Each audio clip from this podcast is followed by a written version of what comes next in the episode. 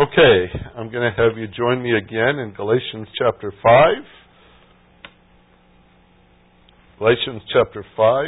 Today, the last word of verse 22, which is the word faithfulness. I am very mindful of the fact that uh, over the course of, uh, well, I've been here for five years. The topic of faith has come up a few times, hasn't it? We have studied faith. We've looked at faith from all kinds of angles. We've looked at faith, and, and I know we will all conclude, boy, do we need it. And uh, what we have today needs improvement. But we thank the Lord for it. And today I, I couldn't possibly cover every single aspect, dimension, whatever you want to call it, of faith. There is no way to cover this in a single service. I'm going to kind of work my way down toward two things, and one thing particularly, and that is the source.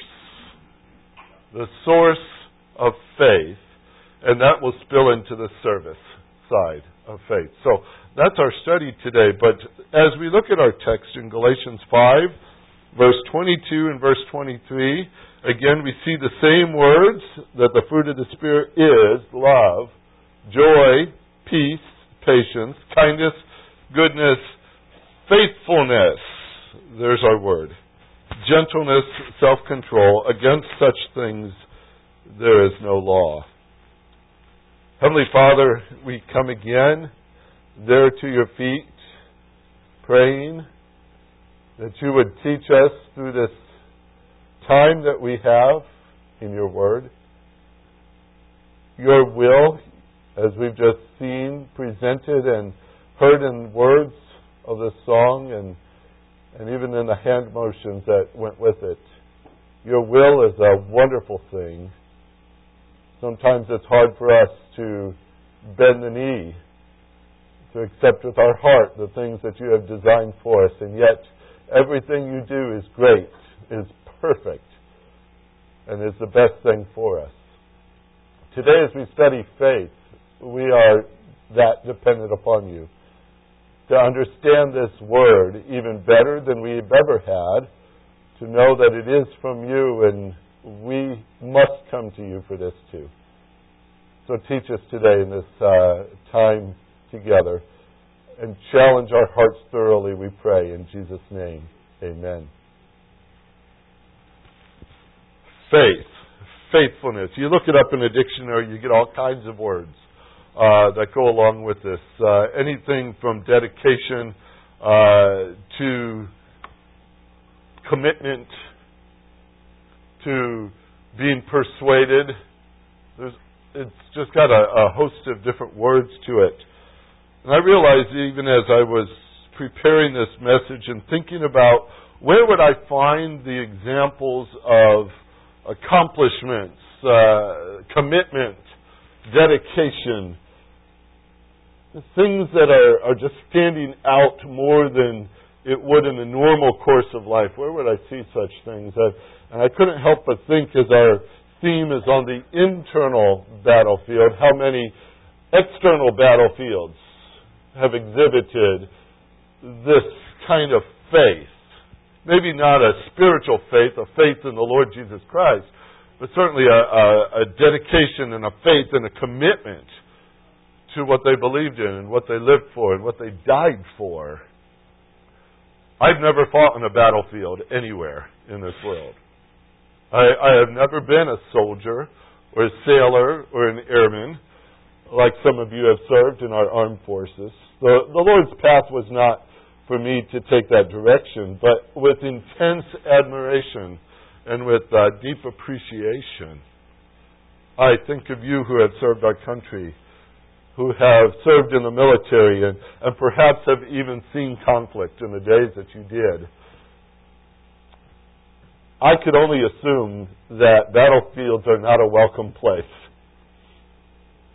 But on those battlefields, many times, that's where character is shown, where courage is tested and refined and exhibited.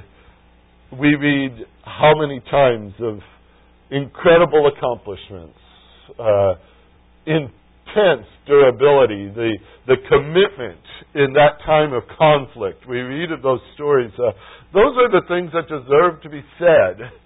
They need to be heard. Uh, they need to be taught to our children. You know, we do live in a day and age where, where these things are ignored and even deleted from our country's history. And a generation is growing up not knowing what dedication looks like. I think they are they are worse for it without knowing what has gone on. I think it's something that needs to be set before them. There's my opinion on all that, but I know what a difference it's made in my heart and in my life to see these things. One of the most difficult eras in the history of this country uh, called for such dedication. President Lincoln uh, spoke for only a few moments uh, when he stated the Gettysburg Address. And yet, if you listen very carefully to those brief words, you can't miss the passion and the intensity of the dedication that he referred to.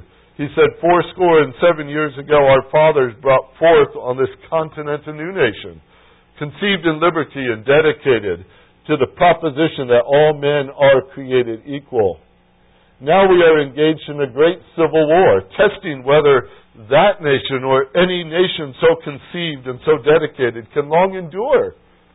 We are met on a great battlefield of that war. We have come here to dedicate a portion of that field as a final resting place for those who gave their lives that this nation might live. It is altogether fitting and proper that we should do this. But in a larger sense, we cannot dedicate, we cannot consecrate we cannot hollow this ground. The brave men living and dead who struggled here have consecrated it far above our poor power to add or detract. The world will little note nor long remember what we say here, but it can never forget what they did here. It is for us, the living, rather, to be dedicated here to the unfinished work that they who fought here have thus far so nobly advanced. It is rather for us to be us to be here dedicated to the great task remaining before us. That from these honored dead we take increased devotion to that cause for which they gave the last full measure of devotion. That we here highly resolve that these dead shall not have died in vain. That this nation under God should have a new birth of freedom and that government of the people, by the people, and for the people shall not perish from the earth. That still needs to be said in our capitals. It needs to be said before the people of our land. We have a task before us, and I'm not giving a political sermon this morning. But I am inspired by those words. When I read those words, you can't miss the devotion that is stated in there. And so I take that and I kind of swing it now toward the task before us. We've been studying a battlefield, and we're standing on it right now. It's inside of us. The conflict between the flesh and the spirit. And you know it, don't you? We all know it. It's an intense, intense battle. And it calls for a devotion. It calls for a resolve. It, it calls for something that needs yet to be finished in the spiritual struggle within us. We simply bring it down to the word faith today. And that's what our, our, our picture has to be. Because verse 17 said it so very clearly to us that the flesh has set its desire against the spirit, and the spirit against the flesh. And these two are in opposition to one another, that you may not do the things that you please the spirit and the flesh are so entrenched in their position against each other. Don't wait for them to come up with a peace treaty. It will not happen. There will be no cooperation between these two. There will be no compromise between these two. There are no negotiations. The flesh does not accept the things of the Spirit. It does not, it will not. The Holy Spirit does not accept the things of the flesh. He will not accept the things of the flesh. You see, both of these, and this is essential, I, I'm going to state it as clearly as I can. Both of these, the flesh and the Holy Spirit, seek fundamentally change you in every facet of your life. Both of them have that desire. What the flesh will have you be has been recorded for us in verse 19, 20, and 21. A very ugly little set of verses, huh? Let the flesh have its way, and that's where you will look in just a few short moments of time. The Holy Spirit will have you be what He's describing here in verse 22 and 23. He will instill this in you. He will perfect this in you. It is His love.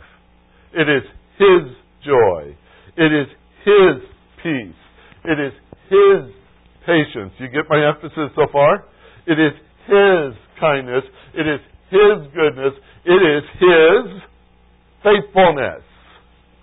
And if any word probably sums up our God the best is the fact that He is faithful. Even when we are faithless, He will still do it. Wow. What a great God we have. But I emphasize His. And I do that in, uh, very importantly because the fruit is His. It's the fruit of the Spirit. Even faith must be understood like this. It is His fruit.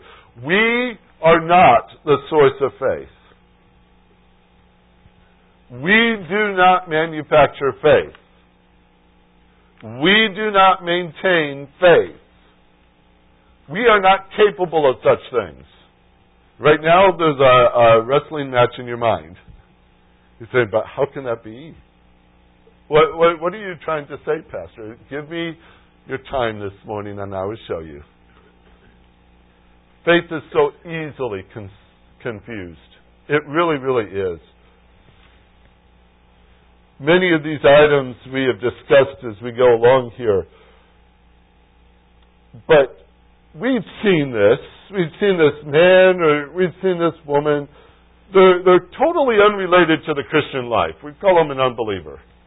And, and they're capable of loving very intensely, very dedicatedly they can love. They can be kind. And we've all benefited from very kind people who have no relationship with the Lord Jesus Christ.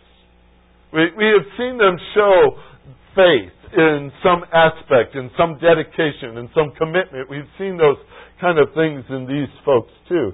And so we've been taught growing up to, to be loving. We've been taught to be kind. We, we've even been, been taught elements of faithfulness, haven't we? Been taught that?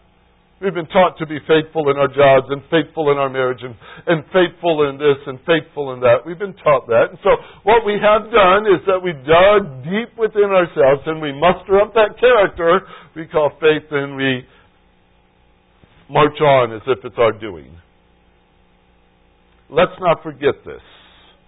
That man was made in the image of God. And because man is made in the image of God, we're not talking about physical characteristics here, the appearance of a man, so to speak, but primarily when we talk about personhood. The personhood of man reflects the personhood of God in the sense that personhood is made up of intellect, emotion, and will. If you boil it down to three things, that makes you different than a tree or a rock. Intellect, emotion, and will. God has those. obviously, to the fullest degree. But that character of God, when He made man, He implanted it within man. That character, that character of emotion, and that character of, of intellect, that character of will, He has put it inside of man. But we have to be very quick to acknowledge that man sinned. Man sinned.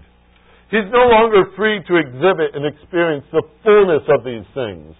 Because sin brings death and decay and ruin.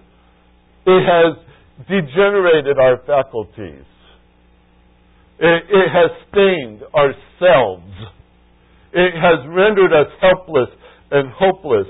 In our marred ability to even reflect that image that God has put in man.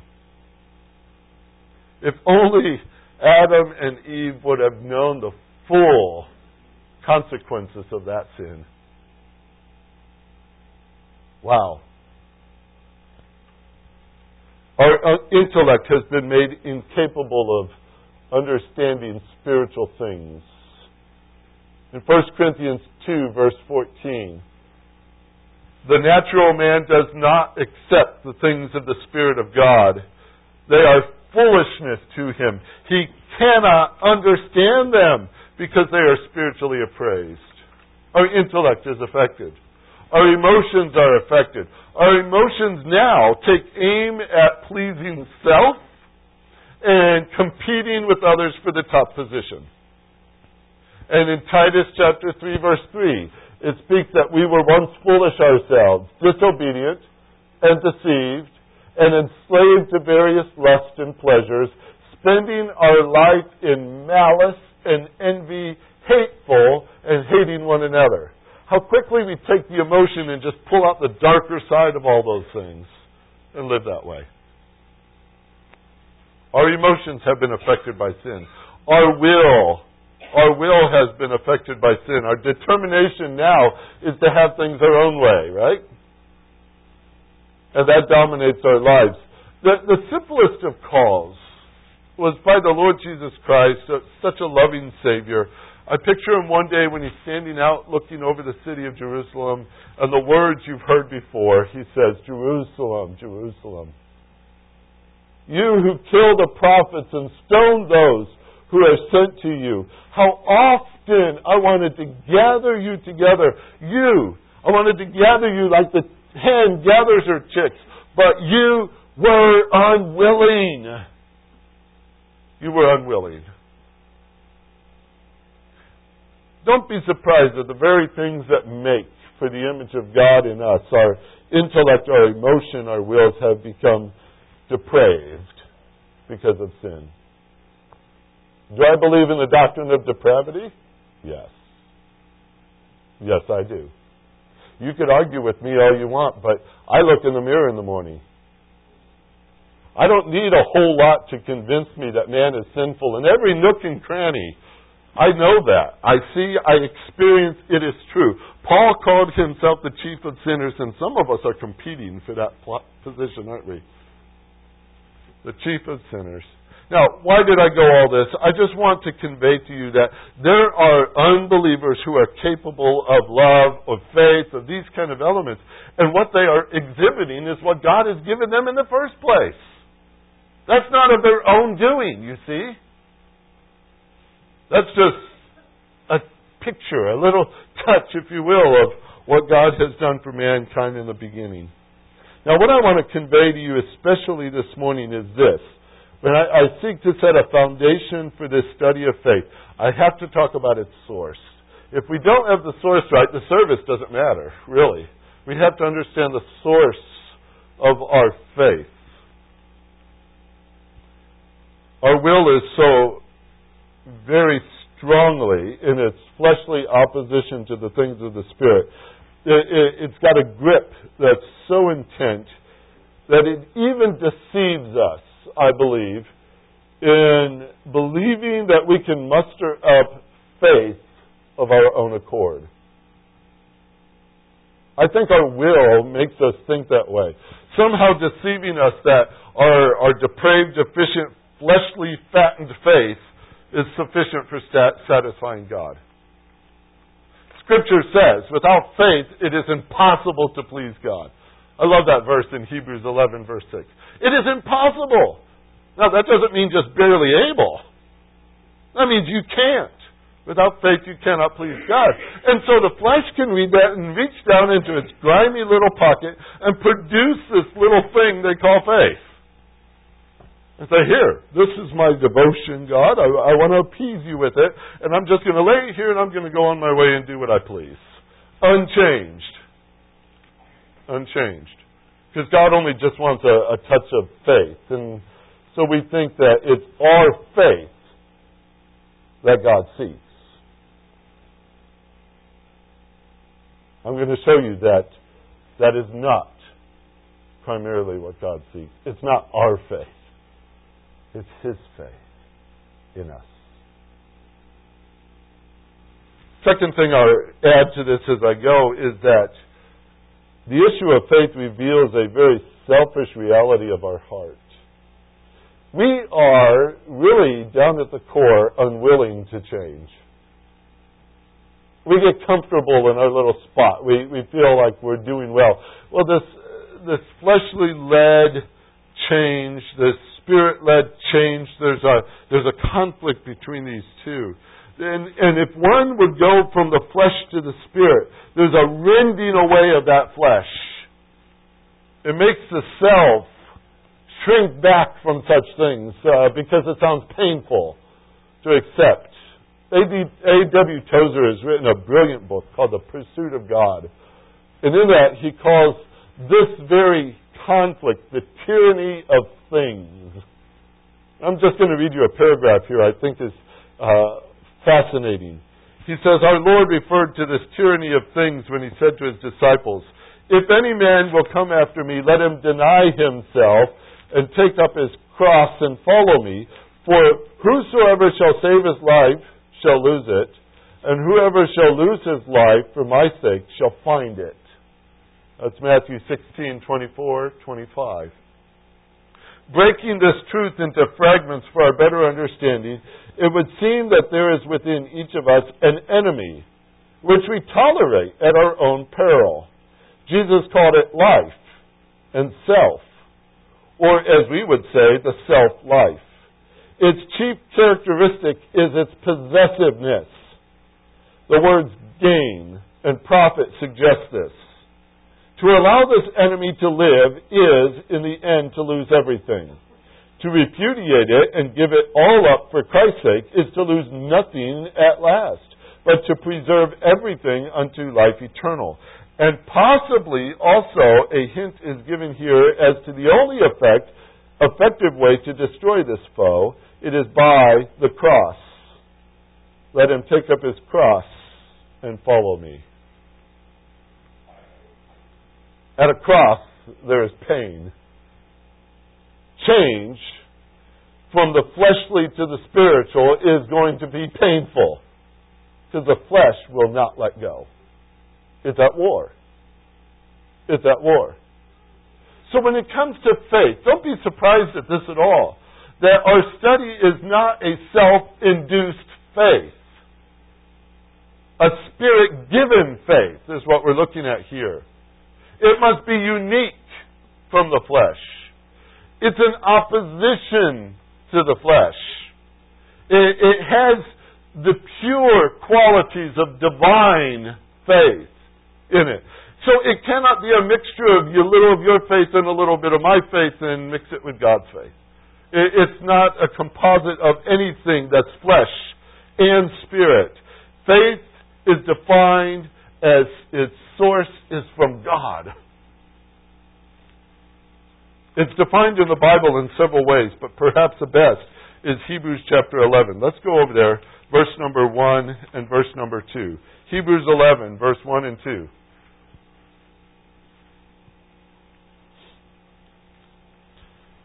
When you get there, you'll see these words.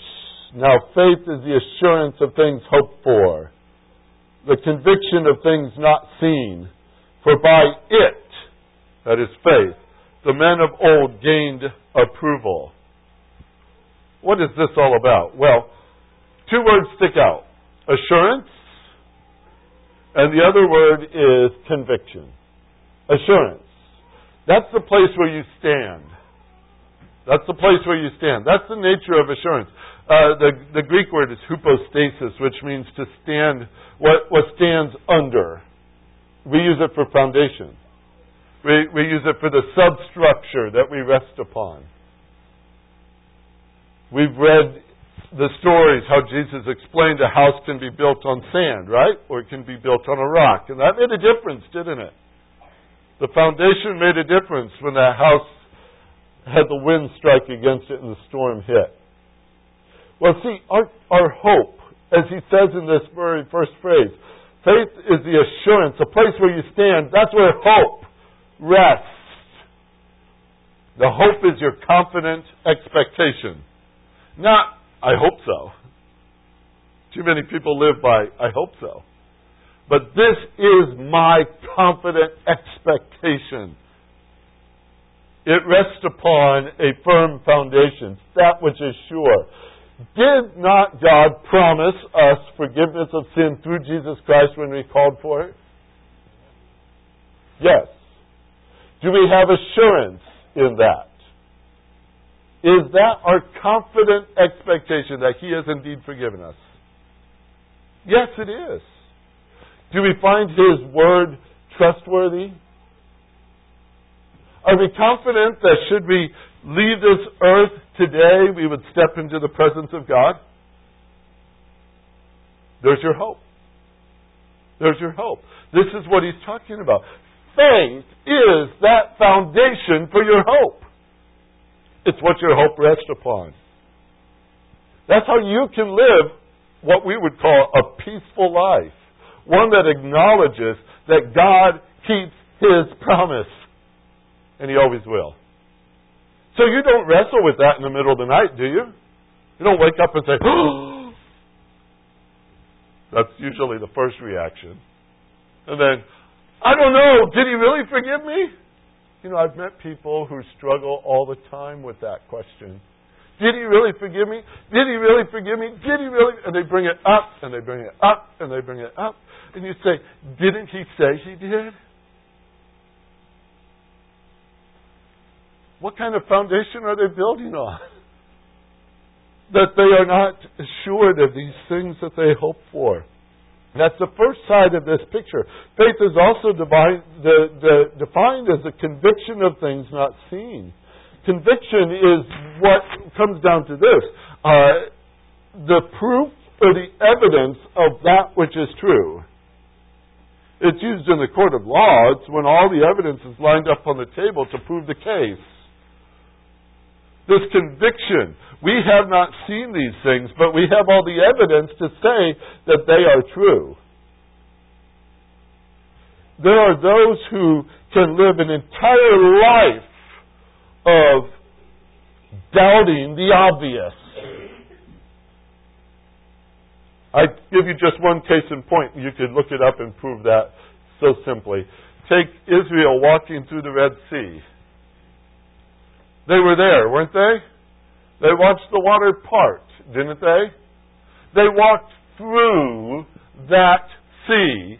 I can't even imagine what it was like to look up on either side and see walls of water as they passed through on dry ground. They got to the other side and they acted like God had done nothing for them. Immediately they went into doubt. Immediately they started to complain and to bicker and to say, God doesn't care about us. God's not going to do anything for us. They just walked through the Red Sea. And they saw His power. The evidence was there. And they spent 40 years doubting Him. And almost every instance, you'll find it. Go look it up. Almost every instance it's brought up. Remember the Red Sea? Remember the Red Sea? Remember the Red Sea? Remember the Red Sea? We need that remembrance. Because so often we could just parade around without the doubt. You see, it's sufficient to say that God has given us lots of evidence. Lots of evidence that He cares for us, that He provides for us. What, what, what's amazing is how often we step into the future as if the past means nothing. We need to turn that past experience into evidence, you see, evidence for that future trust. They have a need for conviction in their faith. That's the conviction we speak of here. We can't point the finger at them and, and blame them too quickly, can we? We have ample evidence of God's character, ample evidence of His love for us, ample evidence of His work in our lives and yet we still have bouts of disbelief, don't we? We struggle with the very same things. See, faith has its foundation in God's promise, but it also has the evidence that God keeps His word. That's what verse 1 is telling us. That's how these men lived back then. They didn't see, but they trusted. They knew what God had said, and they knew by experience He would keep His word. And that's why verse number six in that same chapter comes into play. Because without faith, it is impossible to please Him. For he who comes to God must believe that He is, and that He is the rewarder of those who seek Him. Now, there's deep thoughts here. Years ago, we did a study on Hebrews 11. I'm not going to repeat all that right now, but let's, let's just see this much. Faith is the thing that drives us to come to God. He must come to God. Faith drives us to seek God. You see, faith has no other direction it will go but toward God. It's designed that way. The faith that the Spirit sets within us is Godward. That's the kind of faith we're looking at here. It takes no other evidence but God. It comes only to Him. It seeks only Him. Why is this so? Because faith is not man's invention. It is not. Faith is God's creation, God's design. It's solely built to direct us toward Him. That's what it's for. It's to direct us toward Him. To direct us toward Him. Your flesh is not going to want that. But that's what the Holy Spirit has put within you. The faith to go to Him. Here's a good verse for you. For by grace are you saved through faith, and that not of yourselves. It is a gift of God, not of works, lest any man should boast. Somebody would stop and say, well, what, what is the gift of God? There it says, For by grace are you saved through faith, and that not of yourselves. It is a gift of God. You say, what is the gift of God? Is it grace? Yes, uh, grace is a gift of God. I love that. Is it saved? Would you call that a gift? Oh, yes, it is. But you know what? In the sentence, all you grammar, grammar people, grammar, people who study grammar, all of you who know this, that you know that it, the pronoun, has to go to its antecedent, right? What is the thing said just before that? For by grace are you saved through faith. That's not of yourselves. It is the gift of God. What's its source? It's God who gives faith. It is God who does this work. You see, salvation is that, yes. But how could I have ever responded to it by faith unless God did it? I'll make it simple for you. Unless the Lord has given you faith, you would not be saved today. You would not. Salvation is either all of Him or it's not of Him at all. Every ingredient of salvation is God's gift to us. When we read Ephesians chapter 2, that same place where that verse was, Ephesians 2, 8, and 9, it starts with the fact that we were dead in our trespasses and our sins, unresponsive to stimuli, incapable of reaction. If the Holy Spirit did not initiate life in us, if He did not give that spark of regeneration, we would have remained a spiritual corpse.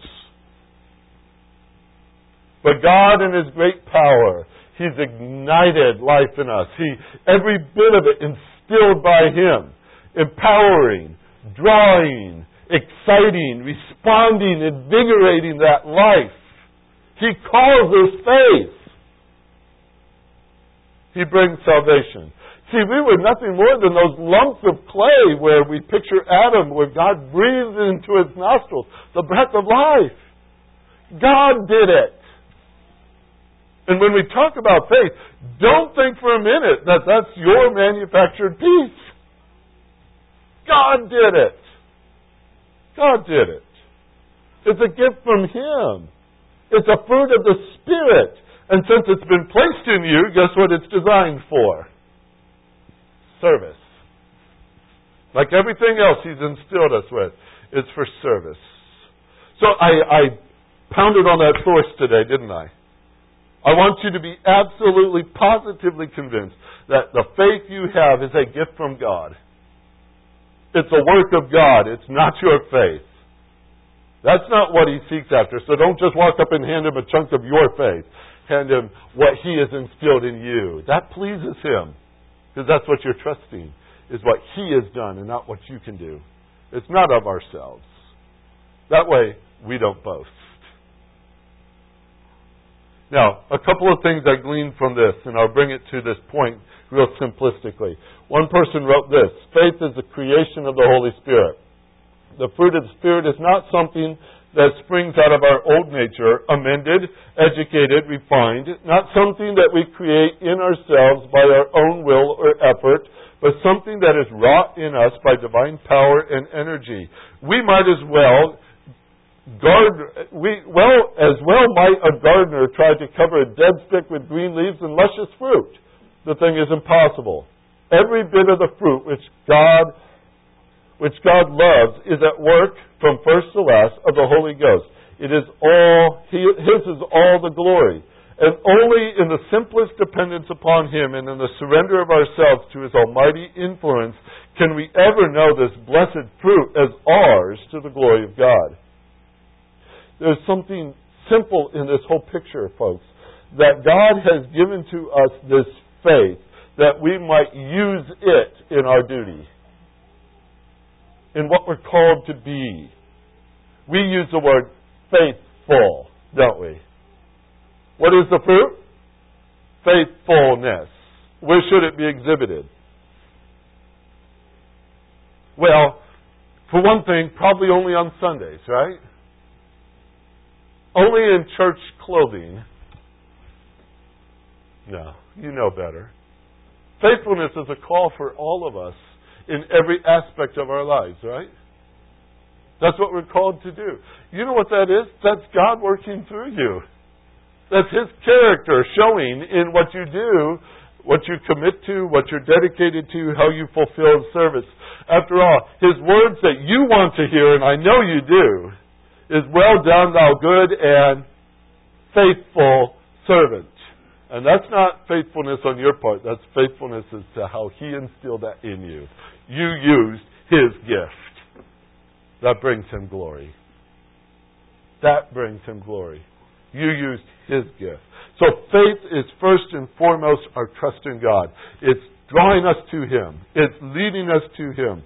How else could Abraham have ever picked up a knife to plunge it into his son unless he had faith that God had instilled in him. How, how else could Noah have ever built that boat? If it wasn't for the fact that God had instilled that faith in him. Or Sarah went and painted the baby's room. Maybe she didn't. But I do know Moses painted blood on the doorposts. That was an act of faith. We could go on all morning with our cloud of witnesses, can't we? People who did things because of that faith. They did things. We look at the evidence. We live in the evidence. We watch the evidence all around us. These are our honored dead, folks. The honored dead who have done this for us, and they still speak today. Trust the Lord. Fall upon His enabling, not yours. This operation of faith must be His. It must be accomplished by His faith. Trust Him to work through you in this department. Now, I tell you it's designed for service, and I want to bring it down to something real simple. Our ministries, whatever they are, and I could say that in a broad sense, I could say Sunday schools, elders, or whatever, but I could also say you, as a Christian, parent, as a Christian grandparent, as one who ministers to the lives of other people in one way or the other, we must have our lives, our ministries saturated with the Spirit. It must be so. We must reflect His love, His joy, His peace, His patience, His kindness, His goodness, and guess what? His faith. Our ministry must be based on His promise. Our ministry must be based on His unchanging Word, the evidence of His trustworthiness. You know, this church has been around for 121 years coming this year. It has had ample evidence that God can be trusted. You and I, most of us, would say that we've lived our 40 or 50 or 60 or even 70 or maybe 80 years with ample evidence that God can be trusted. Right? You've seen that. You've seen the evidence all around. We have faith, we say. But then we get into ministries. We're working with people. And many times when these people are going through the tough times, you say, oh, they'll never change. You ever been there? You struggle with that? Maybe it's even one of your own children or your grandchildren, and it breaks your heart. And you minister to them and minister to them. You say they don't change. You can't change them. Who can? Do you believe it? There's ministry for you. You want to understand faith and ministry? That's it. I believe God can do it. And I go forward and serve. All he said was serve. He said, I'll take care of the results. I'll take care of the results. That's service when, take, when you apply faith to it. You're not trusting yourselves. You're not trusting the results. You're not trusting that this is that or this has to happen in order for you to convince it was a good ministry. You're trusting God. And He does the work. He does the work.